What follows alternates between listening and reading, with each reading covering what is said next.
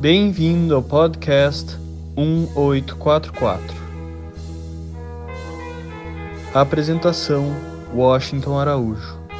Fazer orações é um é um hábito muito antigo, tão antigo como é a história do mundo. Desde o homem das cavernas, havia sempre aquela necessidade de se conectar com o sagrado, desde o princípio dos tempos, e a gente pode observar isso pela rica mitologia humana, notadamente a mitologia grega, a mitologia romana, a mitologia nórdica, a mitologia dos maias, astecas. Praticamente todas as grandes culturas antigas tinham sua própria mitologia. E essa mitologia, obviamente, era recheada de deuses Haviam deuses para tudo. O deus da chuva, para aquelas populações que viviam em lugares muito áridos e muito secos. Havia o deus da colheita e da fartura, em uma época como era muito difícil encontrar alimentos. Então se faziam oferendas para que o deus da colheita e da fartura os abençoasse. Havia também o Deus que cuidava das questões relacionadas ao amor. As pessoas procurarem a felicidade desenvolvendo um sentimento de amor ao próximo, ao amado, à amada. Enfim, vários tipos de sentimentos. E muitos outros deuses cuidavam, como por exemplo, da morte. Então, muitas pessoas, e aí está a tradição do Egito antigo, né? com a preocupação dos faraós há milênios de anos, procurando se imortalizar através do tempo depois que houvesse a sua morte física. Então se desenvolvia todo o trabalho da mumificação, que era uma forma de deixar o corpo o mais conservado possível, para que um dia, quando o deus egípcio Ra decidisse que era hora de voltar à vida, o corpo já estava pronto. Existem as tradições e as mitologias do Tibete e da Índia e são igualmente riquíssimas. Depois nós vamos conhecer então um outro ramo, que é uma espécie de separação, um divórcio muito profundo entre os vários deuses das várias mitologias para o conhecimento começa basicamente com o judaísmo há quase 5 mil anos atrás, da existência de um Deus que é um só, que é único e que é indivisível. Então é quando surge a ideia que irá se perpetuar ao longo do tempo, o monoteísmo, a existência de um Deus único, uno e invisível. Um Deus poderoso, um Deus que pode simplesmente tudo, porque ele fez a criação do mundo, de tudo que existe no mundo, de tudo que existe sobre a terra, que existe sobre o céu e que existe no espaço entre a terra e o céu. Então, nessa tradição do monoteísmo, nós vamos observar quatro grandes religiões mundiais que na verdade são uma só, porque derivam de um mesmo Deus, invisível e único. Então nós temos o judaísmo, que conta a história de Abraão, de Moisés, dos Dez Mandamentos. Temos o cristianismo, que nasce num berço judeu há cerca de dois mil anos e que nos fala de qualidades e atributos morais e espirituais tudo muito simbolizado na expressão amai-vos uns aos outros como eu vos tenho amado. E é um Deus também único, uno e invisível. Temos seis séculos depois de Cristo o surgimento de Mohammed na Arábia. E Mohammed dá vida à religião que nós conhecemos como islamismo Islã e islamismo são palavras árabes que significam submissão à vontade de Deus, uno, único e invisível. Há 175 anos, pouco mais do que isso, surgiu na antiga Pérsia, hoje Irã, uma nova revelação de Deus ao homem, à humanidade, e é a revelação Bahá'í. Em vez de apenas um manifestante de Deus, de apenas um educador divino, Deus nos envia dois. São duas manifestações gêmeas do mesmo Deus, único, uno e invisível. E esses manifestantes de Deus são conhecidos como o Bab e Bahá'u'lláh. O Bab surge na antiga Pérsia, como eu falei, no Irã, e vive entre 1819 e 1850. Isso significa que antes de ele completar 31 anos de idade, ele é fuzilado na praça pública de uma grande cidade persa, Tabriz, mas deixa o seu legado por escrito, as suas escrituras sagradas, as suas orações e as suas leis. E é uma história belíssima. Bahá'u'lláh que é o prometido não apenas de Moisés no judaísmo, como também é o prometido de Cristo no Novo Testamento, no Evangelho. Ele, Bahá'u'lláh, junto com o Bab, também são os prometidos pelo livro sagrado Alcorão de Muhammad. E ele vive também na Pérsia entre os anos de 1817 e 1892 nos últimos 23 anos da vida de Bahá'u'lláh, ele passou banido, como exilado e como prisioneiro. No caso, os últimos 23 anos de sua vida terrena se passou na cidade prisão de Acre, na antiga Palestina, hoje Israel.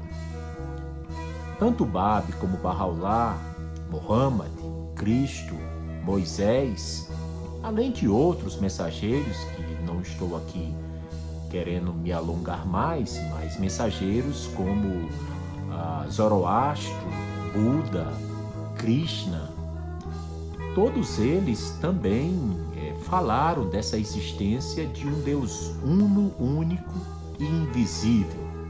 Daí que são religiões monoteístas, que acreditam em um só Deus. Pois bem, todos eles deixaram orações. Por exemplo, no cristianismo, a oração que nós realmente sabemos da autenticidade, sem qualquer dúvida, é a conhecidíssima oração do Pai Nosso. E em várias partes do mundo onde resida um cristão, ele sabe de cor, ou seja, sabe de coração recitar essa belíssima oração. Moisés também deixou muitas orações ao longo dos cinco livros que compõem o Antigo Testamento, a Tora, o Pentateuco, que são vários nomes para chamar de Antigo Testamento. Cristo, nós falamos, tem o Pai Nosso, né? E Mohammed também deixou muitas orações, inclusive orações para se fazer cinco vezes ao dia como sendo orações obrigatórias dos fiéis muçulmanos, seguidores do Islã.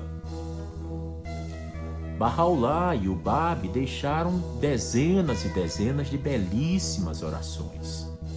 Orações realmente para cada momento da vida da gente, orações de gratidão a Deus, oração pedindo qualidades espirituais, suplicando bênçãos, oração pedindo cura quando a gente se encontra enfermo, oração para começar o dia ao amanhecer e também para terminar o dia ao anoitecer.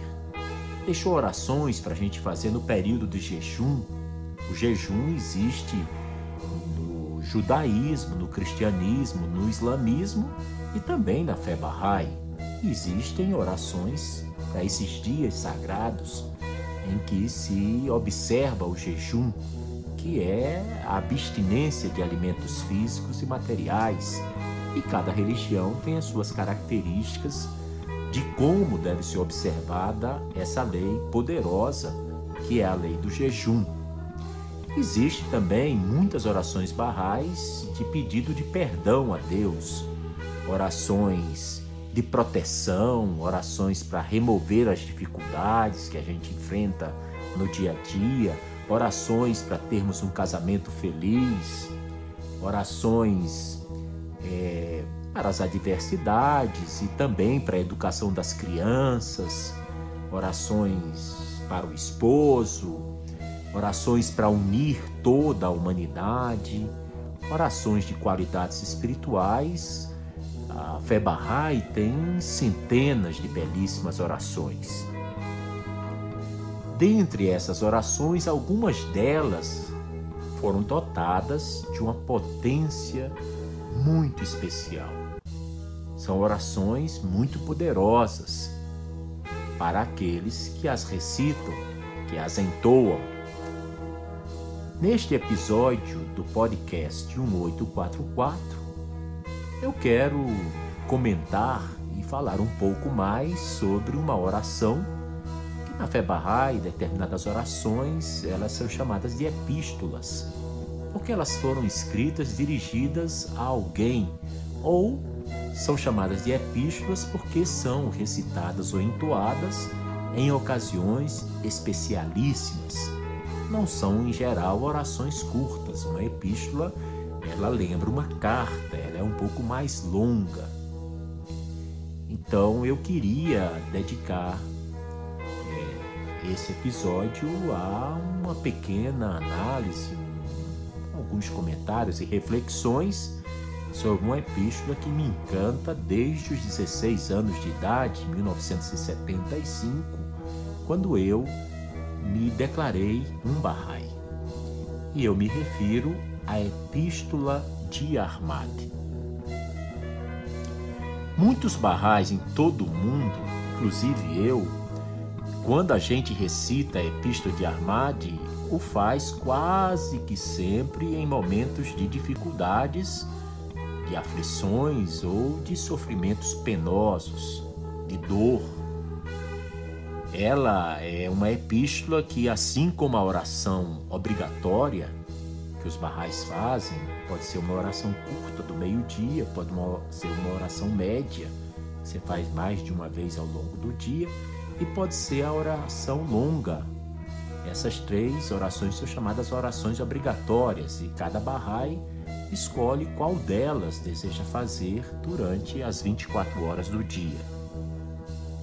Pois bem, tanto a Epístola de Armad como as orações obrigatórias e uma oração longa que Bahá'u'lláh revelou para a cura, elas foram investidas por ele com uma potência, um poder e um significado especiais.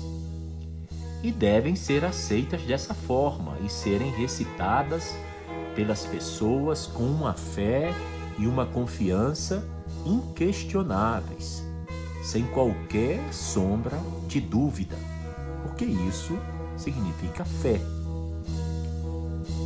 Há pouco tempo eu realmente fiquei maravilhado ao descobrir quem era Ahmad, quem era essa pessoa a quem Bahá'u'lláh enviou para ele essa epístola e que ao longo das dos decênios, há mais de um século, passou a ser referida popularmente como sendo a Epístola de Armad. E queria muito descobrir o que foi que Armad fez para merecer receber essa Epístola de Bahá'u'lláh, mensageiro de Deus, para essa época.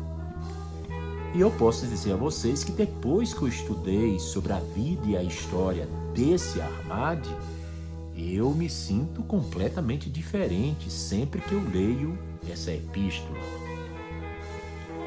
E foi uma bênção realmente conhecer a história dele, entender por que a epístola foi revelada para ele e não para um outro Muhammad, para um outro Sharim, para um outro Ramin, para um outro Cami, para um Tom, para um João, para um Francisco.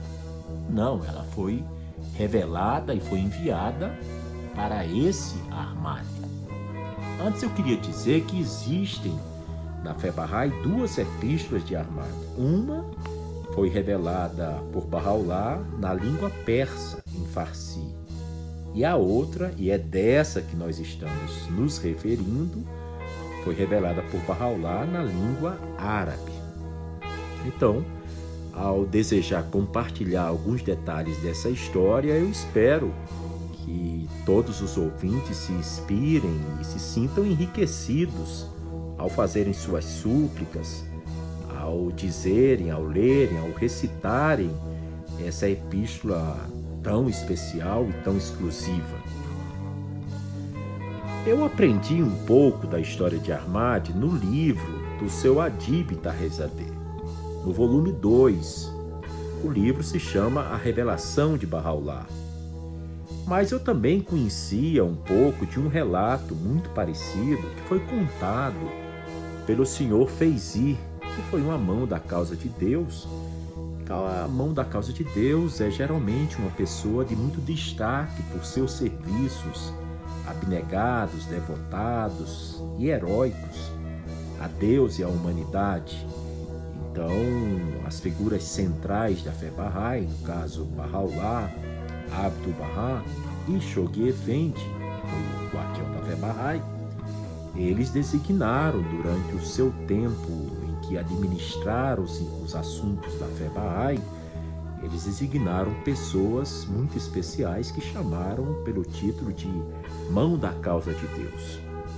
E o seu Feizi, Abol Kazim Feizi, ele realmente publicou um texto longo num boletim Bahá'í dos Estados Unidos, o Bahá'í News, entre março e abril de 1967. Só para vocês verem, essa epístola ela é tão tão eloquente, tão especial, que já mereceu muitos estudos. Eu posso até citar um livro do Richard Urinsky, que o livro se chama Learn Well This Tablet. Aprenda bem esta epístola. Bem, esses relatos todos contam a história da vida de Armad e a quem a essa epístola foi dedicada é, é objeto de atenção ao longo do tempo, pela beleza também poética da epístola, não somente pelo seu poder espiritual. É uma epístola que tem um texto que, se formos olhar literariamente, é belíssima. Cada verso é, chama bem a atenção da gente, comove bastante o coração de uma pessoa que seja sensível, que seja facilmente tocada né, pelas brisas do Todo-Glorioso. E é muito interessante também olhar o aspecto literário. Então a pergunta é: quem foi esse anjo a quem Bahá'u'lláh decidiu revelar uma epístola, uma oração tão incrível? Comecemos pelo início. Ahmad ele nasceu na cidade persa iraniana de Yazd por volta do ano de 1805. Ele vinha de uma família muito nobre e muito rica, mas com a idade de 14 anos, portanto, um adolescente, Ahmad mostrou uma grande inclinação ao misticismo e buscou encontrar novos caminhos para a verdade espiritual. Quando contava com 15 anos de idade, ele já havia começado as suas investigações sobre Deus. E foi durante esse período que ele ouviu algumas pessoas dizendo da existência de homens santos que conheciam que conheciam orações especiais, que, se lidas e repetidas tantas vezes e de acordo com certos rituais, definitivamente iriam permitir ao leitor contemplar a face é, do prometido de Deus, que entre os árabes, entre os muçulmanos, é, se usa a expressão Caim. Então, as pessoas que fizessem determinadas orações que tinham sido é, ensinadas por pessoas, por homens sábios, seguindo certos rituais, Armade aos 15 anos ficou sabendo que a essas pessoas estava destinado o grande presente de poder contemplar o semblante do Caim. Armade ouviu rumores sobre aquele que afirmava ser ele próprio o Caim prometido. E foi um dia que ele veio a conhecer, durante uma viagem, um seguidor do Bab, um Babi. Armad então foi orientado a ir da cidade de Machad para a cidade de Khorasan. E lá buscou se encontrar com um famoso erudito chamado Mullah Abdul Kali, que poderia então lhe expor, lhe explicar toda essa verdade sobre esse Caim prometido. Logo nos dias seguintes, ele deixou a sua família e deixou a sua loja, o seu comércio, e caminhou nada menos que 1.115 quilômetros até a cidade de Rouraçã. Depois de vários meses de caminhada, ele chegou à cidade de Machad, mas adoeceu e ficou enfermo durante dois meses. Depois ele veio a recuperar forças suficientes e então foi procurar se encontrar com o Mullah Abdul Khalil, que inicialmente se recusou a falar com ele sobre o Caim, sobre o prometido. Mas Ahmad era persistente e quando o Mullah Abdul Khalil o encontrou e ele estava completamente focado em sua busca, ele então se sentiu conectado com esse valoroso mulá. Era o mulá Sadiq, que foi intitulado por Bahá'u'lláh como o mais verdadeiro. Nesse momento, Ahmad já estava pesquisando há cerca de 25 anos e já tinha feito viagens com milhares de quilômetros a pé. O seu Feizi, que eu já citei aqui, ele escreveu o seguinte: Armad, que há 25 anos vagava pelos vales da busca e em nenhum lugar encontrara sequer uma gota que pudesse saciar sua sede, encontrava agora um caminho para a nascente principal. Com lábios ressecados e um desejo insaciável, Armad bebeu na doce e perfumada corrente, correnteza, dos versículos de Deus, através de sua nova manifestação.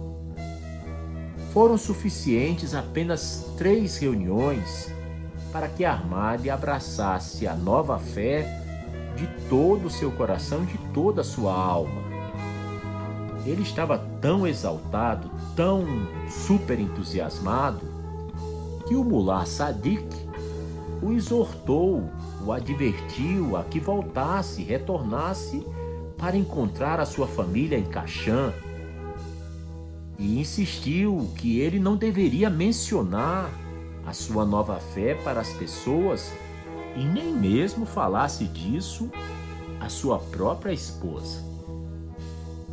Aqueles dias foram dias de muito perigo para essa nascente causa de Deus. Sempre o início de uma revelação divina, de uma religião enviada por Deus, uma etapa religiosa trazida por Deus, causa muito sofrimento, provações, dificuldades para aqueles que são os primeiros crentes.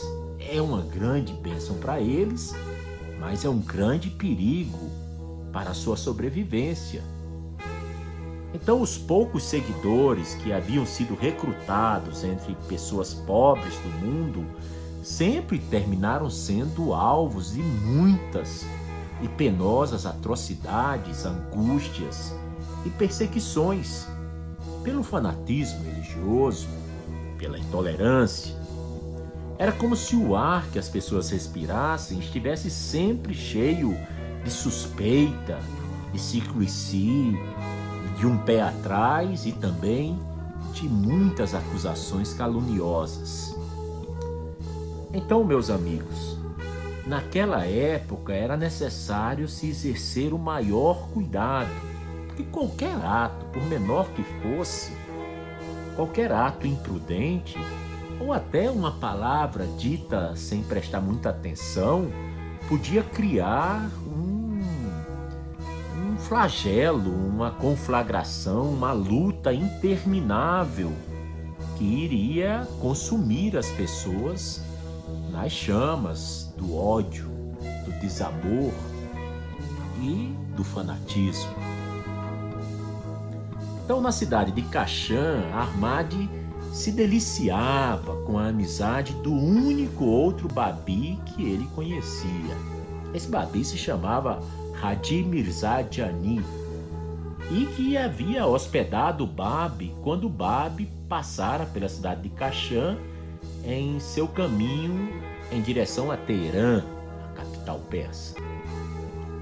Então os olhos de Armadi caíram sobre um rosto, uma face, cuja beleza superava a beleza do céu e a beleza da terra. Um jovem Seyed, Seyed é um descendente é, do profeta Muhammad, eles usam esse atributo Seyed. O Babi era um jovem Seyed, ele estava sentado com tanta mansidão, com tanta serenidade, grandeza e majestade, que era muito difícil não poder contemplar a luz de Deus que fugia, que brilhava em sua face. E então, muito rapidamente, o número de crentes no Bab, na cidade de Caxã, aumentou. Isso irritou o clero muçulmano, que fez o possível para estancar, para impedir o crescimento dessa nova fé. O roubo, a pilhagem, o confisco dos bens dos babis e os assassinatos dos babis logo começaram na cidade de Caxã. Teve um momento em que Armado foi até forçado a se esconder em uma torre durante 40 dias, até que finalmente, durante uma noite muito escura, ele escalou as muralhas da cidade e iniciou sua fuga com destino a Bagdá, a capital do Iraque. Que, preste bem atenção, era em Bagdá onde Bahá'u'lláh se encontrava exilado e onde se sabia que os babis estavam procurando se reunir, procurando se encontrar também na presença de Bahá'u'lláh. Ahmad ficou em Bagdá, em uma casa ao lado da casa de Bahá'u'lláh, durante seis anos. E o próprio Ahmad iria descrever aqueles seis anos com essas palavras quão inumeráveis, quão grandes e imensamente poderosos foram os acontecimentos daqueles anos. Nossas noites eram preenchidas com episódios memoráveis. Nossas experiências foram alegres e às vezes tristes, além do poder de qualquer um de descrevê-los. Pois bem, apesar do imenso desejo de Armad de acompanhar Barraulá quando ele foi banido para Constantinopla, Barraulá lhe pediu que ficasse, continuasse ali em Bagdá, ensinando e consolidando a comunidade Bahá'í ali existente. Depois de alguns anos de uma dolorosa separação, Abade deixou sua casa novamente e seguiu a pé. Como vocês veem, Armade era colocar o pé no mundo e fazia viagens longuíssimas, né? Pois bem, ele resolve fazer uma viagem de Bagdá para Adrianópolis a pé. E Adrianópolis era a cidade onde Barraulá estava agora exilado. E Armade não queria nada salvo estar na presença de Bahá'u'lláh. Vocês imaginem ah, as pessoas que tiveram conhecimento de Cristo há dois mil anos andando pela antiga Palestina, ou caminhando por Nazaré, ou subindo o Monte das Oliveiras, ou passando por aquelas cidades como Jericó ou como Monte Carmelo, vocês imaginem que as pessoas, quando encontravam com Cristo, muitas delas largavam tudo, esqueciam das suas vidas, das suas famílias e seguiam a Cristo. É muito famoso aquele episódio em que Cristo, ao escolher seus primeiros seguidores, seus primeiros discípulos, diz assim: larga tudo, abandona tudo, pega a tua cruz e me segue. Essas são palavras de Cristo, estão lá no Novo Testamento. Pois bem, quando Armade chegou em Constantinopla, Adrianópolis e Constantinopla fazem parte é, da Turquia, né? A época, o século XIX, em que Bahá'u'lláh esteve exilado entre essas duas cidades turcas, tanto de Constantinopla como Adrianópolis, é, Bahá'u'lláh estava seguindo por obrigação né, o banimento feito pelo sultão Abdulaziz. Não foi de livre e espontânea vontade que Bahá'u'lláh saiu da Pérsia. Então, quando Ahmad chega em Constantinopla, ele recebe uma epístola de Bahá'u'lláh. E é essa epístola que vai ser conhecida através dos tempos como a epístola de Ahmad. Nessa epístola, Bahá'u'lláh pediu que Ahmad encerrasse a sua viagem para visitar Bahá'u'lláh e, em vez disso, ajudasse a promover os princípios e os ensinamentos da fé Bahá'í. Ahmad descreveu o recebimento da epístola que Bahá'u'lláh mandou para ele com essas palavras: Recebi a epístola e, lendo-a várias vezes, descobri que meu amado desejava que eu fosse ensinar sua causa. Por isso, preferi ser obediente ao invés de ir visitá-lo. Agora vejam só. Imagina alguém passar a vida inteira pesquisando, andando a pé longuíssimas distâncias e tudo em busca da verdade espiritual, em busca de atender o anseio, o desejo de seu coração por Deus. Agora, será que a gente pode imaginar a alegria de encontrar o seu amado, o alvo da sua busca, o desejo do seu coração, e de repente você não poder encontrar, você sabe quem é, você sabe onde está, mas você não pode ir. Então a gente pode talvez imaginar um pouco o que é, é estar separado quando poderia estar unido ao manifestante de Deus? E ainda mais quando ele estava realmente já tão perto de estar na presença dele de novo, na presença do mensageiro de Deus novamente. E então, ser despachado, convidado a fazer uma viagem indo em uma direção completamente diferente Será que a gente consegue imaginar isso? Mas também será que isso não é exatamente a essência mais pura do, do que significa obediência a Deus? Bem, como o seu Adib Tahir descreveu no livro A Revelação de Bahá'u'lláh, o seu Adib, ele diz que quando Armade leu essa epístola, ele entregou sua própria vontade a Bahá'u'lláh.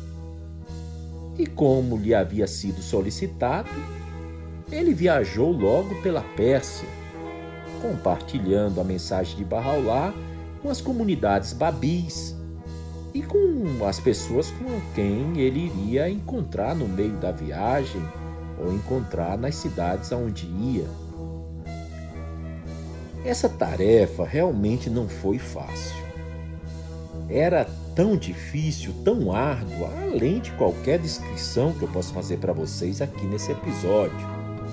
E o caminho que Armad seguiu estava realmente cheio de dificuldades. O que não faltavam eram dificuldades. Mesmo assim, Armad passou a incorporar as palavras reveladas em sua epístola. E o senhor Taherzadeh descreve como sendo uma carta estabelecendo os requisitos da fé e da servitude. Muito bonito isso, né? Quer dizer, a epístola de Armad, o Adib Taherzadeh diz que é uma carta onde se estabelece os requisitos da fé e da servitude, do serviço. O seu Feizi disse que tal persistência, tal espírito destemido, a tenacidade a firmeza de Armad dificilmente podem ser encontrados em quaisquer anais, em quaisquer relatos ou histórias da fé Bahá'í. A verdade é que ao longo dos anos, Armad viajou mais de 17 mil quilômetros. É muita coisa. Pra vocês terem uma ideia, a distância entre o Rio de Janeiro, no sudeste do Brasil, e Natal, é, a capital do estado onde eu nasci, fica no nordeste, são pouco mais de 2 mil quilômetros. Eu fico me imaginando como é que eu poderia fazer quase oito vezes mais a viagem do Rio de Janeiro a Natal a pé? Quase oito vezes a duração e o percurso de uma viagem dessa para conseguir fazer 17 mil quilômetros a pé. E ele fez esses 17 mil quilômetros a pé em busca do seu amado e a serviço do seu amado. Uma boa parte ele estava buscando encontrar o Bab, encontrar Bahá'u'lláh. E outra grande parte dessa viagem toda a pé, esse caminho tão longo e tão extenso, que duraram meses e anos, ele fez numa atitude de serviço. Ele estava seguindo o que tinha sido pedido a ele nessa epístola.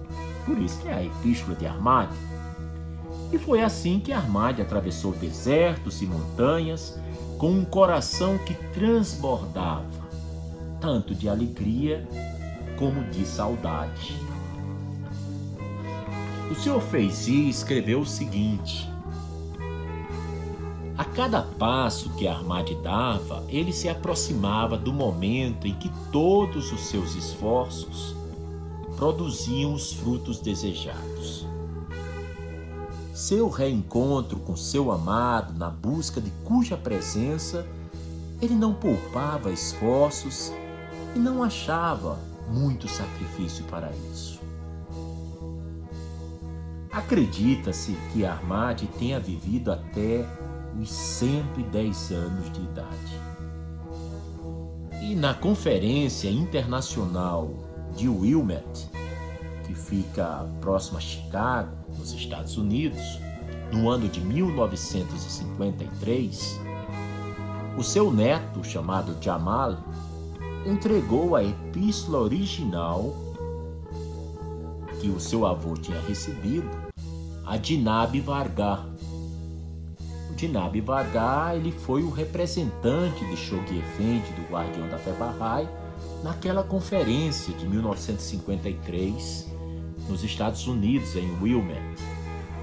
E agora essa epístola é conservada, preservada nos arquivos nacionais dos barrais dos Estados Unidos da América.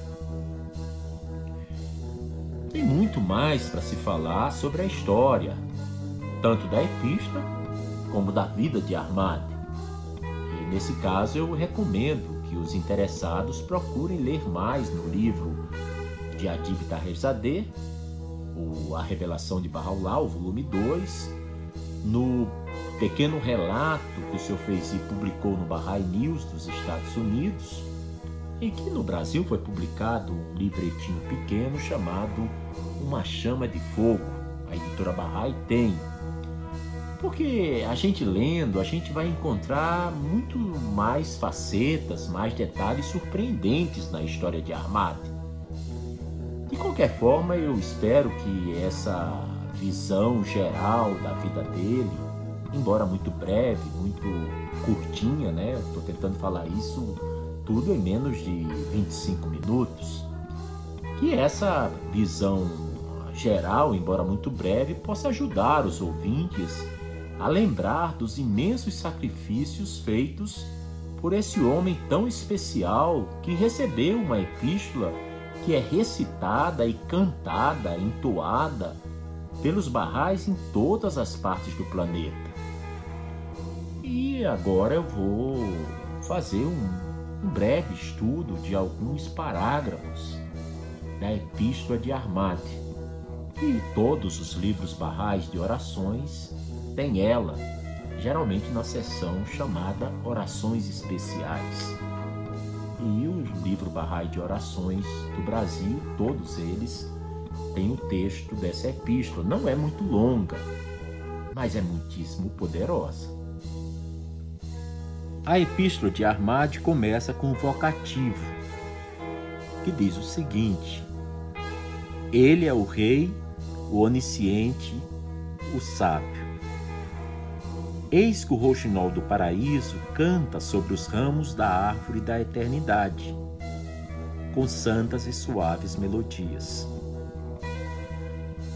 proclamando aos sinceros as boas novas de que Deus está próximo chamando aqueles que têm fé na unidade divina para entrarem na corte da presença do generoso, aos desprendidos, informando da mensagem revelada por Deus, o Rei, o glorioso, o incomparável, e aos que o amam, guiando ao lugar da santidade e a esta beleza resplandecente. Bem, depois do vocativo, nós vimos é, esse primeiro parágrafo. Né? Barraulá se refere a ele como sendo o rouxinol do paraíso.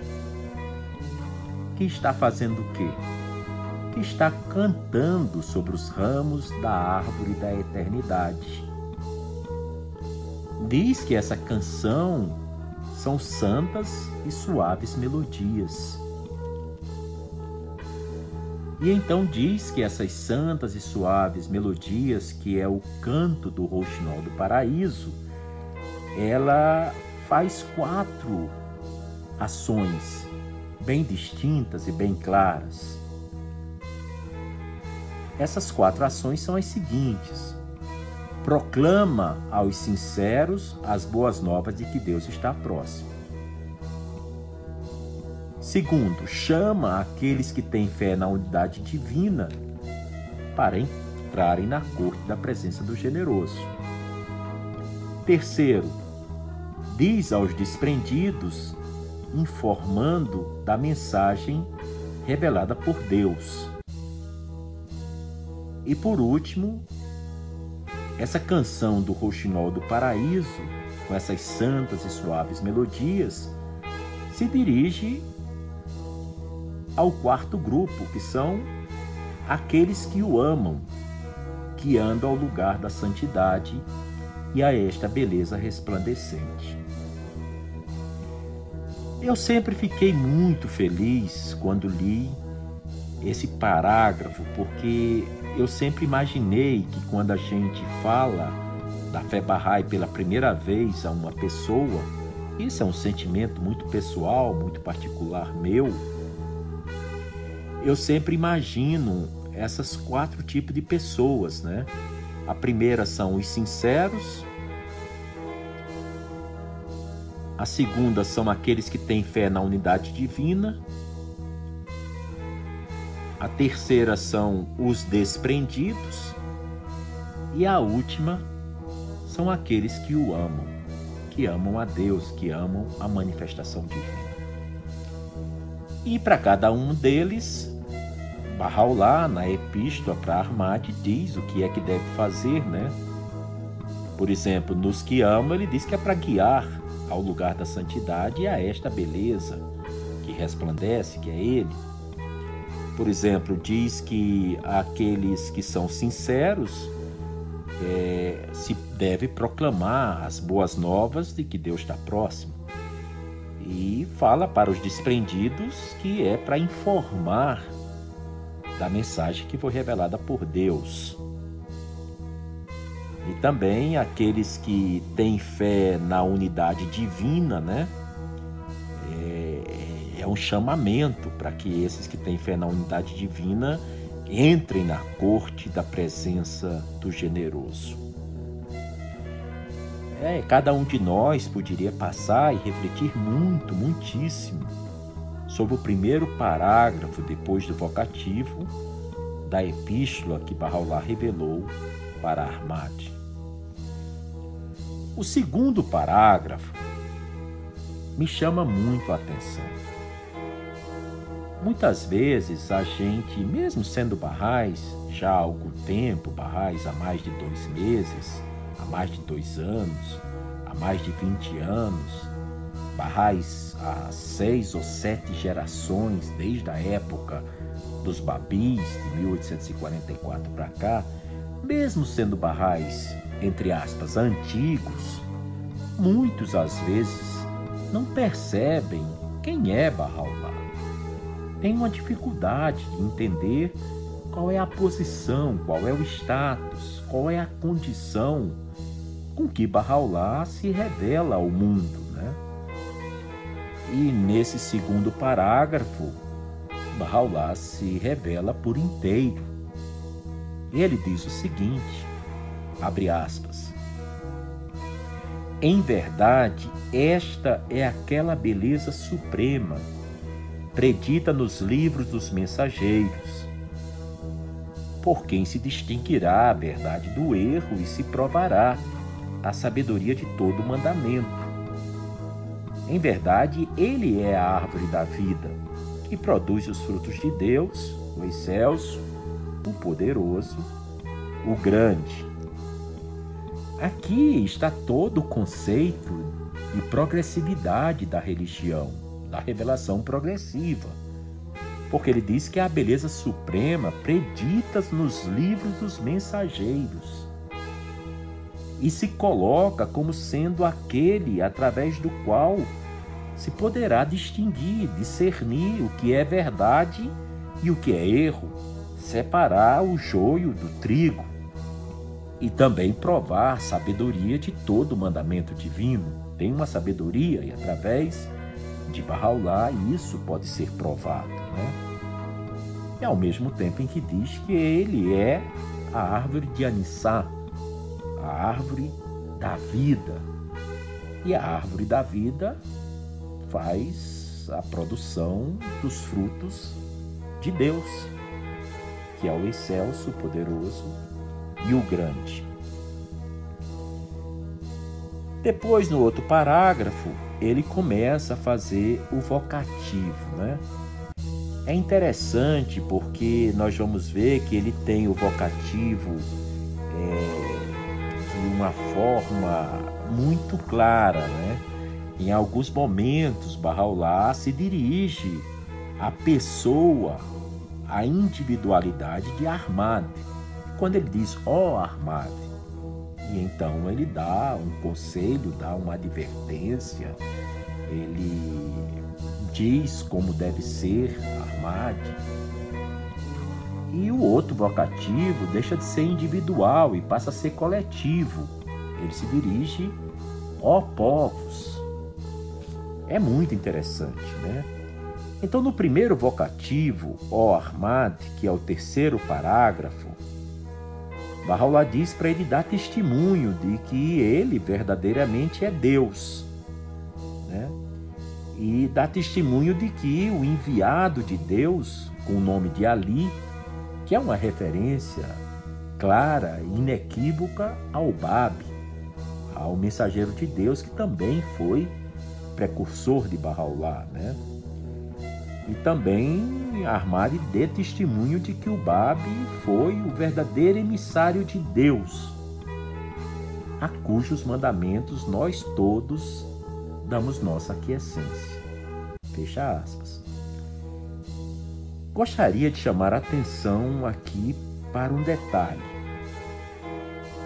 Uma das orações mais conhecidas pelos barrais, e eu conheço até muitos e muitas pessoas que não são barrais, mas sabem do poder dessa oração do Bab, costumam fazê-la, recitá-la, entoá-la, lê-la durante muitos momentos de suas vidas, que é uma oração conhecida como removedor de dificuldades.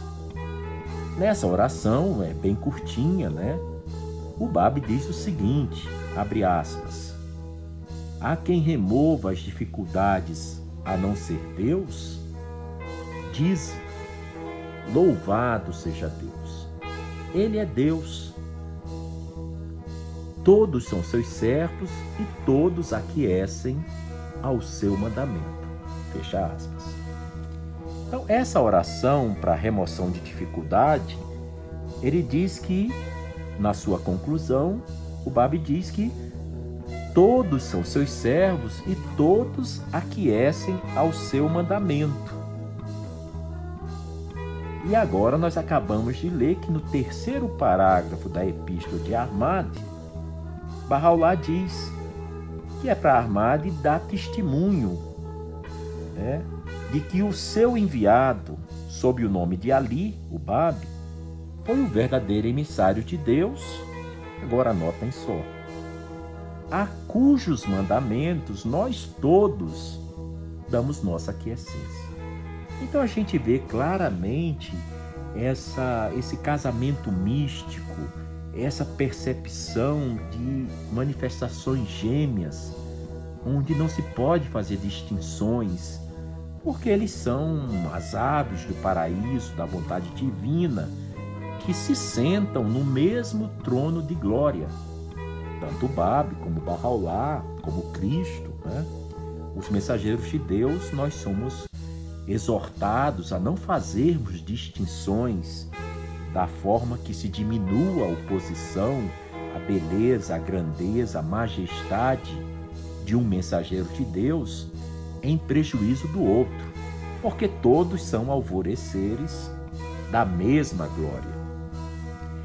E nesse parágrafo, que é o terceiro, nós vimos que Barraulá faz alusão a dizer que a cujos mandamentos nós todos damos nossa aquiescência, que está na Epístola de Armade, e o finalzinho da oração a quem remova as dificuldades, que foi revelada pelo Bab, né? que todos são seus servos e todos aquecem ao seu mandamento. Então, todos são seus servos e todos aquecem ao seu mandamento, revelou o Bab na oração das dificuldades. E lá no terceiro parágrafo da Epístola de Armádio, eu volto a enfatizar, diz a cujos mandamentos nós todos damos nossa aquiescência. Nós temos também é, o, o, primeiro vocativo, né, a primeira exortação de Barraulá de forma coletiva nessa epístola. E isso vai acontecer logo no quarto parágrafo que é quando diz: Dize, abre aspas, ó povos, sede obedientes às leis de Deus, que foram prescritas no baiano. Fecha aspas. E se refere ao Babe como sendo, abre aspas, em verdade, ele é o rei dos mensageiros. E seu livro é o livro Mater se apenas o soubesses. Fecha aspas. Então, nesse primeiro uh, parágrafo, nessa primeira exortação coletiva de Barraulá na epístola dirigida a Ahmad, ele se dirige ao povo, ó povos, sede obedientes? E coloca logo a posição exaltada e elevada que o Bab tem. Então, nós temos no quinto parágrafo, né? quando Barraulá diz: Assim desta prisão o Rouxinol dirige-vos o seu chamado. Bem, muitas pessoas pensam que esta prisão é a prisão de Aca, na antiga Palestina, hoje Israel, que foi a região onde Barraulá passou os últimos 23 anos de sua vida terrena.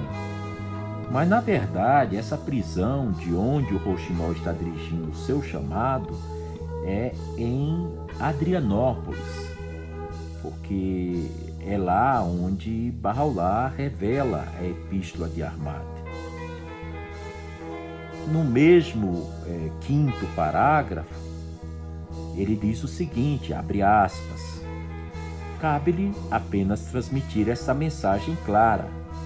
Se alguém quiser que se desvie deste conselho, quem quiser que escolha o caminho ao seu Senhor. Fecha aspas. Bem, aqui está muito, muito bem específico, é praticamente um, uma guia para todas as pessoas que forem divulgar ou ensinar, proclamar, falar da fé Bahá'í para qualquer outra pessoa, ou seja, ensinar a fé Bahá'í. Diz que é para cabe-lhe apenas transmitir essa mensagem clara, não, não, não convém, não é interessante criar uma dificuldade muito grande, criar muita informação de uma só vez, começar falando sobre o aspecto místico da ressurreição ao terceiro dia, ou vamos falar da natureza do Pentecostes para poder chegar até a mensagem de Barraulá ou vamos falar da importância dos milagres, do jejum. Mahaulá diz aqui de forma bem direta né, para Armade, cabe-lhe apenas transmitir essa mensagem clara. E diz mais: se alguém quiser que se desvie deste conselho, e quem quiser que escolha o caminho ao seu Senhor. Ou seja, a minha percepção é que quando a gente ensina a fé, o nosso trabalho mais belo e mais, mais inspirado é dar a mensagem, é ensinar as pessoas. Mas nós não somos responsáveis e ficar insistindo, até porque Bahá'u'lláh proibiu o proselitismo, ou seja, fazer a cabeça das pessoas, colonizar a cabeça das pessoas para que elas sejam barrais. Aqui na epístola está tão claro, né, nesse quinto parágrafo, se alguém quiser que se desvie deste conselho, ou seja, o indivíduo vai usar o dom do intelecto, que Abdu'l-Bahá diz que é o que distingue o reino humano dos demais reinos da criação. Então, quem quiser que se desvie, quer dizer, está por sua conta e risco. É, eu não sou aquela pessoa que vou ficar te tutelando, que vou ficar te guiando como um guru, ou ter uma responsabilidade imensa se você vai ou não vai, reconhecer a voz de Deus nas palavras, nas orações, nas leis e nos textos sagrados trazidos pelo Babi Bahá'u'lláh, né? Mas ele diz também que quem quiser escolha o caminho ao seu Senhor. Quer dizer, você está tanto livre para recusar a mensagem de Bahá'u'lláh, como você está livre para aceitar de todo o seu coração, de toda a sua alma, a mensagem de Bahá'u'lláh. No sexto parágrafo, que é muito curto, são duas linhas apenas, abre aspas. Ó povos, se negardes estes versículos, por qual prova tendes acreditado em Deus? apresentai ao Assembleia de Falsos. Fecha aspas. Mensageiros de Deus, eles têm como sua maior prova da legitimidade de sua missão profética o texto revelado, a palavra revelada, os seus escritos sagrados. Sempre foi assim e sempre vai ser assim. Então ele está dizendo que é, se as pessoas negam esses versículos, quer dizer, as palavras que Bahá'u'lláh revelou nessa epístola, em outras epístolas, em orações ou comentários sobre escrituras do passado, ele diz que se você está negando isso, por qual prova então você acredita em Deus? E faz um desafio. Apresentai-a, ó Assembleia de Falsos.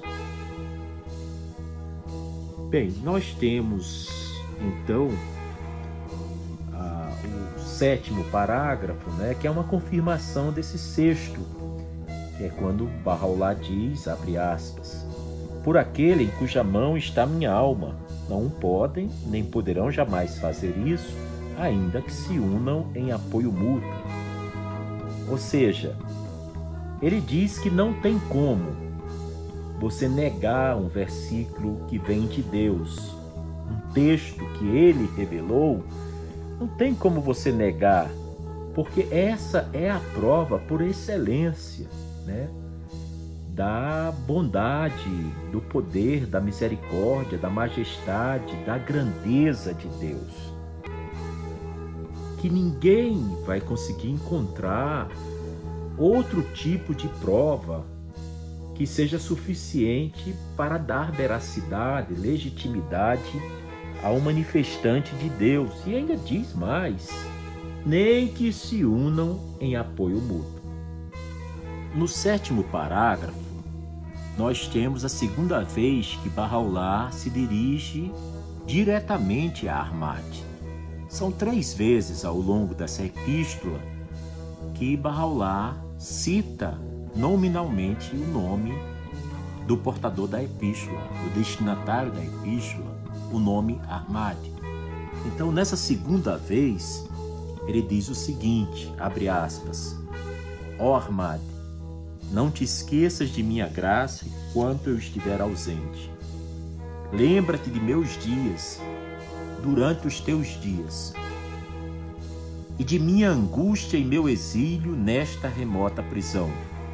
E ser tão constante que jamais teu coração vacile, ainda que as espadas inimigas chovam sobre ti seus golpes e todos nos céus e na terra se levantem contra ti. Fecha aspas. Então aqui é, é assim, eu considero uma das partes assim mais emocionantes da relação entre o Criador e a criatura.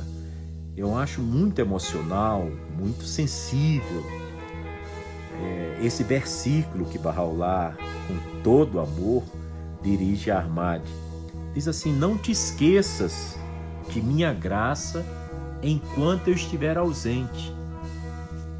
Então, se ele diz não te esqueças de minha graça enquanto eu estiver ausente, ele logo em seguida diz o que, que é então para o armário fazer. Então, do esquecimento vai para a lembrança. É quando ele diz: Lembra-te de meus dias durante os teus dias, e de minha angústia e meu exílio nesta remota prisão. As pessoas que leram, que se aprofundaram, que conhecem um pouco da história de Barraulá, reconhecem, sabem, com provas, com evidências, com testemunhos inequívocos, que os dias de Barraulá não foram um jardim de rosas, um mar de graças. Não, os dias de Barraulá foram de muito sofrimento, de muita dor, de exílio, de muito frio nas neves dos seus banimentos foram períodos de falta de alimentos, de falta de água potável, que é tão essencial à sobrevivência física de um ser humano, né? Água limpa, água que se possa beber. Bahá'u'lláh, isso foi negado a ele. E você caminhar ou morar num lugar de forma obrigatória, não tem nem como fugir, mesmo se o quisesse, o que aliás nunca foi o caso Bahá'u'lláh ele passou por muitas dificuldades, muitas aflições. Então, quando ele diz: "Lembra-te de meus dias durante os teus dias", é para lembrar principalmente das dores e das aflitivas situações que ele Bahá'u'lláh passou. Tem um texto dele que ele diz que abre aspas: Se todas as árvores do mundo se transformassem em papel e todas as águas do mar se transformassem em tinta, ainda assim não seriam suficientes para relatar o que me aconteceu no caminho de Deus. Fecha aspas. Então, a gente que qualquer coisa está pedindo arrego, qualquer coisa está reclamando, qualquer coisa entra em parafuso, ah, perdi o emprego, aí pronto, deprê, sentimento de mal-estar profundo, tristeza, ansiedade, dor. Enfim, às vezes é do relacionamento marido e mulher, do relacionamento pais e filhos, do relacionamento patrão-empregado, do relacionamento professor-aluno, do relacionamento sentimental. É, se a gente realmente seguir esse conselho que Bahá'u'lláh dá para Ahmad, a vida da gente se transforma completamente. Porque basta a gente lembrar dos dias de Bahá'u'lláh. E se a gente não sabe como foram os dias? É fácil. Basta ler o livro A Presença de Deus, que foi escrito por Shoghi Effendi, ler o livro Os Rompedores da Alvorada, que foi escrito por Nabil, ler o livro Bahá'u'lláh e a Nova Era, por Jonas Lemont, ler o livro Cristo e Bahá'u'lláh, que foi escrito por George Townsend, ler os livros que foram escritos três, quatro volumes por Adib Tahir Zadeh, ou pelo Baliuzi, Bahá'u'lláh, o Rei da Glória, que é fantástico também. Então, a gente lendo a história da vida de Bahá'u'lláh, a gente passa a ter um conhecimento profundo sobre quais foram os dias que Bahá'u'lláh pede que a gente não esqueça, que a gente se lembre e ele fala então que é para se lembrar da angústia e do exílio dele naquela remota prisão onde ele estava em Adrianópolis. E diz que Armade seja tão constante no amor a ele que nunca o coração dele dê um vacilo, nunca o coração dele fique com o pé atrás ou fique em dúvida, nem que seja por um fio de cabelo e isso nas condições as mais adversas possíveis, que ele cita a imagem de ainda que as espadas inimigas chovam sobre ti seus golpes, e todos nos céus e na terra se levantem contra ti. Então, isso realmente é a essência da fé, da forma como nós devemos ser em nossa fé, em nossa relação com o sagrado, em nossa relação com a abençoada beleza de Deus, em nossa relação com Bahá'u'lláh. Né? E no oitavo parágrafo, ele fala para armar de ser como uma chama de fogo para os inimigos e um rio de vida eterna para seus amados. Eu sempre pensei né, qual a diferença do fogo, qual a diferença da água. Nós sabemos que a água, em uma linguagem psicanalítica, tanto Freud como Carl Gustav Jung deixam bem claro que a água é o símbolo por excelência do mundo inconsciente. Né? A água nos anais da religião também ela é vista como a oração próprio Abdu'l-Bahá diz que a oração é a água da vida, porque realmente uma pessoa não consegue sobreviver se não tiver água em seu corpo. Ele precisa beber água diariamente, muitas vezes, muitas vezes durante o dia. Então é para ser como um rio de vida eterna para seus amados pessoa que está sedento, não adianta você oferecer outro tipo de líquido. A única forma de saciar a sede de uma pessoa com sede, muito sedento, é lhe dando água, água potável, água que ele possa beber. Então deve ser um rio, e um rio tem muita água, né? De vida eterna, aí é o aspecto místico, né? Para meus amados. é algo para a gente refletir. E no início ele fala como uma chama de fogo para meus inimigos. Contemplemos, pensemos numa chama de fogo. Quais são as duas principais características de uma chama de fogo? A primeira delas é a luminosidade, é a luz. E a segunda delas é o calor, é a quentura, você não consegue imaginar uma chama de fogo que seja escura. Uma chama de fogo tem luz, necessariamente tem luz. Porque o fogo, assim como a água, são dois dos quatro elementos da terra, que é terra, ar, água e fogo. Então, ser uma chama de fogo quer dizer mostrar firmeza, constância, ser uma luz. Uma chama de fogo, ela não fala. Você não precisa ter o dom da fala no fogo. Porque você vendo uma chama de fogo, você pode dar o nome na língua que você conheça. Mas todo mundo sabe o que é fogo. Todo mundo sabe que o fogo tem calor e tem luz. Então você deve iluminar trazer luz para as pessoas que rejeitam a verdade dessa causa, que dão as costas ao mensageiro e à sua mensagem, a mensagem que Deus envia através dele a toda a sua criação. Né? Tem o calor, né? As pessoas que amam, você nota que existe amor. Existem muitas formas de expressar amor. Não à toa, 20 mil pessoas sacrificaram suas vidas para que essa mensagem de Bahá'u'lláh pudesse trazer um sopro de vida no corpo angustiado e sofrido de toda a humanidade.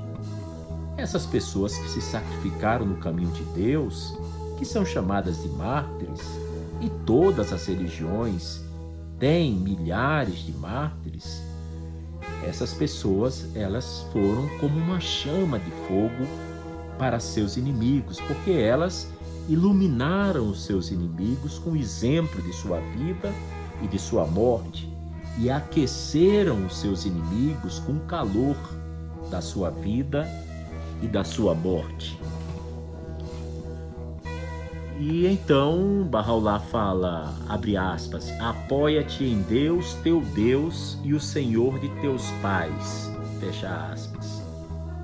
É sempre muito comovente, é sempre muito bonito né, a gente ouvir que a única pessoa a quem nós devemos nos apoiar, buscar auxílio, esperar o socorro, esperar o favor, a graça, a misericórdia, a bênção, a ajuda é Deus, é se apoiar em Deus. Uma das formas de fazer isso é oração, outra é meditação e outra, que é a mais preciosa, é dar testemunho através de nossos pensamentos, atitudes e atos. Né? Certa vez perguntaram a Abdu'l-Bahá, o filho de Bahá'u'lláh, o que era fé real. E Abdu'l-Bahá respondeu: fé real significa professar com a língua, acreditar com o coração e demonstrar com os atos. Então, a gente ter uma fé real é uma forma de dar testemunho da beleza dessa causa. E ele diz, além de apoiar-se em Deus, né, diz que é o nosso Deus e é o Deus de nossos pais. É muito bela a maneira como os nossos pais são contemplados também na Epístola de Armate, como eles são lembrados. Porque as pessoas que, na generalidade das pessoas, que mais nós temos motivos para amar são exatamente os nossos pais. Afinal, não foram eles que nos deram o dom da vida? Não foram eles que nos acalentaram, nos nutriram, nos ensinaram a falar, nos ensinaram a caminhar.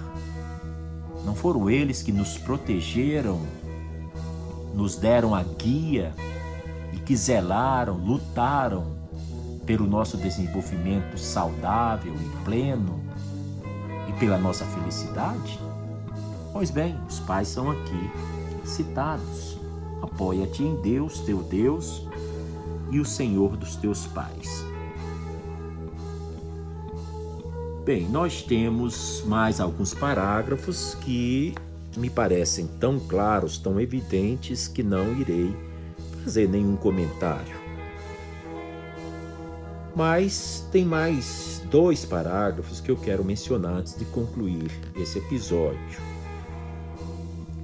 É quando Bahá'u'lláh diz, abre aspas, tem tu certeza de que quem se afastou desta beleza afastou-se também dos mensageiros do passado e mostra orgulho para com Deus desde toda a eternidade e por toda a eternidade. Fecha aspas.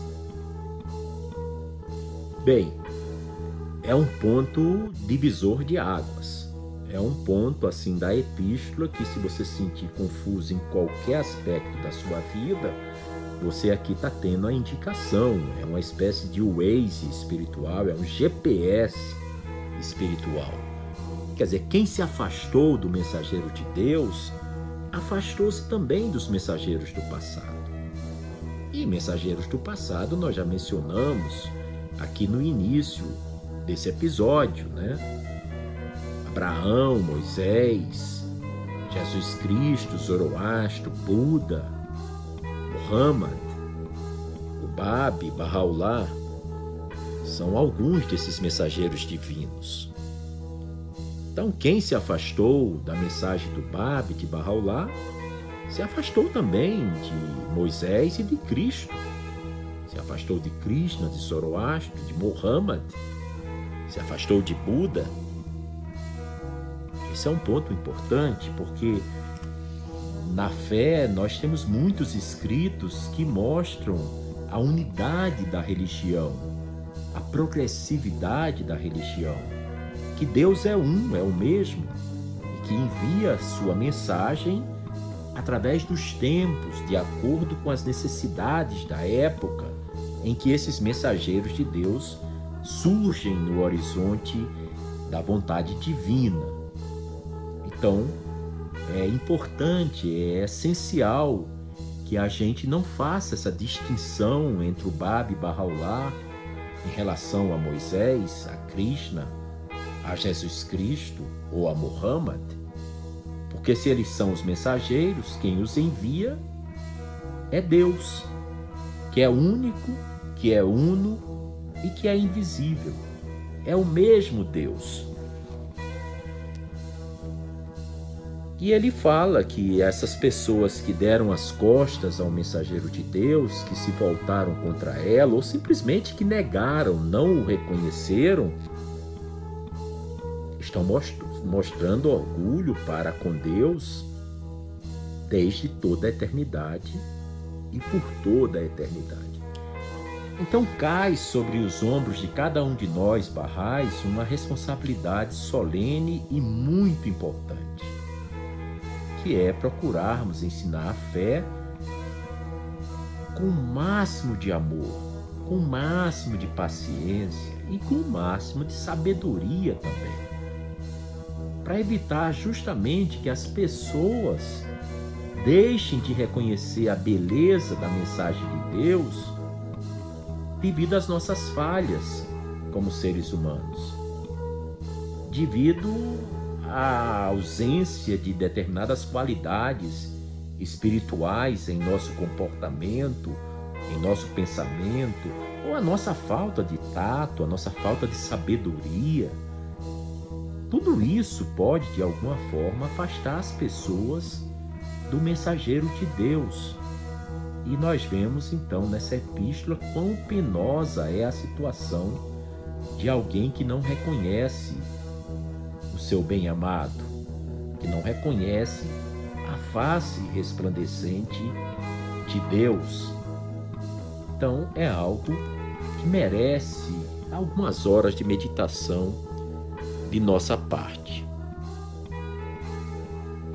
Então, o final que eu quero comentar é quando Bahá'u'lláh diz que para Ahmad, para ele aprender muito bem essa epístola. Não é um aprender qualquer, ele diz para aprende bem. Aprende bem um aluno que já estudou, foi alfabetizado, fez o primeiro grau, o segundo grau, já está na faculdade. Alguns alunos já fizeram mestrado, doutorado, pós-doutorado ou pós, pós, pós doutorado. Sabem o que significa aprender. Mas ele diz: aprende bem.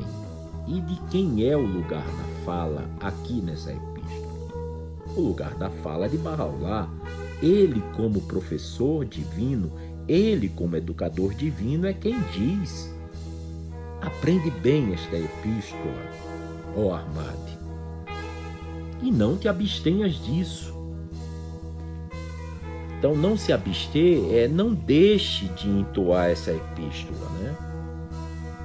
Ele diz para não deixar de entoar, de recitar, de ler essa epístola durante os teus dias, Armade. Então, cada dia a gente é exortado, se nos considerarmos simbolicamente como sendo esse servo de Deus chamado Armade, nós estamos sendo simbolicamente é, chamados né, a ler, a recitar, a entoar essa epístola todos os dias, durante todos os nossos dias, que a gente não se abstenha disso, que a gente não deixe de fazer isso. É um pedido, é uma é uma ordenança de Deus para a gente, né? E então vem um dos segredos da epístola, né? E quase todas as pessoas que conhecem ou pela primeira vez leram a epístola, muitas vezes consideram que a natureza sagrada e especial com que a epístola de Armada está revestida tem a ver com esse antepenúltimo parágrafo dela, que é quando diz: Deus ordenou a quem a entoasse a recompensa de cem mártires e um serviço em ambos os mundos. Nas outras orações e meditações barrais, nós não temos nenhum tipo de promessa, de promessa explícita, de promessa clara de algo que nós vamos receber como presente, vamos receber como recompensa. Mas Barraulá diz nessa epístola que quem a entoa, quem a lê, quem recita essa epístola, né, Deus ordenou para essa pessoa a recompensa de 100 mártires e um serviço, não apenas desse mundo, um serviço em ambos os mundos. Quer dizer, nesse mundo da natureza, nesse mundo físico, nesse mundo material, como nós conhecemos, e também em ambos os mundos, no mundo do espírito, nos mundos de Deus, nos mundos celestiais, nos mundos espirituais. Fale um serviço. Sobre isso eu não tenho absolutamente nada para esclarecer sobre o que significa sem mártires. O que todos nós sabemos é que o Marte é uma pessoa que ama mais a Deus do que a si mesma. Então ela prefere a morte física do que renegar ou renunciar à causa de Deus que o seu coração abraçou. Então, o Marte é alguém que morre por amor à sua religião. Então, sem mártires é uma das recompensas. A outra é um serviço em ambos os mundos. Sobre um serviço, eu não tenho o que dizer, posso apenas lembrar que Bahá'u'lláh diz que nós estamos nesse mundo, né, para conhecer e adorar a Deus. E Abdu'l-Bahá diz que ser Bahá'í significa simplesmente amar a todos, amar a humanidade e procurar servi-la, trabalhar pela paz e pela fraternidade humana. Então a palavra serviço é muito relacionado nos ensinamentos barrais como servir a Deus e servir a humanidade. Não é à toa que os ensinamentos barrais dizem que a oração mais poderosa é o serviço. Mais vale um ato com pureza, com amor, com devoção a Deus do que 70 anos de leitura de orações. É isso que a gente encontra nas, Escrituras. Na conclusão desses favores, Barrolá chama de favores, são os favores que ele nos oferece por generosidade da parte dele e misericórdia da presença dele. Misericórdia e mercê são a mesma coisa, né? E então ele diz que ele concede esses favores para a gente, os favores quais? Os cem mártires, para quem entoa essa epístola e o serviço em ambos os mundos, para quem entoa essa epístola, ele concede a gente esses favores por generosidade da parte dele, para que tu sejas dos gratos. Quer dizer, tem uma permuta divina nisso. A gente recebe isso. E como é que a gente agradece? Sendo grato. Para que tu seja dos gratos, nós te concedemos esses favores, por generosidade da nossa parte, e misericórdia, mercê da nossa presença. Olha o detalhe e a importância de sermos gratos a Deus, para que sejamos gratos. E ao final, todos lembram, é o penúltimo parágrafo, Barraulá conclui assim, abre aspas, por Deus, se alguém em aflição ou tristeza recitar esta epístola com sinceridade absoluta, Deus lhe banirá o desgosto, resolverá as dificuldades e removerá as aflições por isso é muito corriqueiro na nossa vida atribulada, nos dias que vivemos, onde as pessoas, em geral, parecem estarem tão distantes de sua essência espiritual, natural, parecem estar tão alheias a Deus e aos seus ensinamentos. Os ouvidos das pessoas parecem tão surdas à voz divina que é muito comum que a gente viva envolto em dificuldades, em aflições e em desgostos. Então é quando ele diz que se é, alguém em aflição ou tristeza recitar esta epístola, ele dá uma condição. Não é só começar a ler a epístola do pé à ponta, do início ao fim ele diz que tem que ser lida, entoada, recitada com sinceridade absoluta. Tem que ser muito sincero e tem que ser de forma absoluta. Quantas vezes a gente lê um texto sagrado, terminou de ler, não se lembra mais de nada que foi lido? Significa que a gente não estava focado, estava com os sentimentos elevados, não estava com o coração conectado com Deus, o nosso amoroso Criador. Então, a sinceridade absoluta é essencial para se conquistar as três coisas que Bahá'u'lláh promete a quem entoa, recita, lê a Epístola de Armade. E as três coisas são o quê?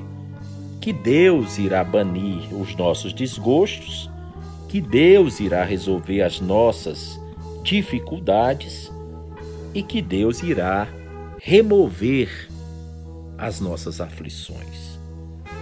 É formidável, é extraordinário a gente ter chegado nessa epístola, encontrar tantas bênçãos, tantas graças reveladas de forma tão clara e tão e tão cristalina. E o último verso diz o seguinte: Bahá'u'lláh conclui sua epístola dirigida a Ahmad dizendo, abre aspas, verdadeiramente ele é o misericordioso, o compassivo. Louvores a Deus, o Senhor de todos os mundos. Você acabou de ouvir mais um episódio do podcast 1844. Agradecemos sua audiência e lhe convidamos para ouvir nosso próximo episódio semanal. Apresentação e comentários: Washington Araújo. Trilha musical composta por Ian Garbinato. Sonoplastia e edição de áudio Shahin Nasrabadi. Vinhetas Diogo Garbinato.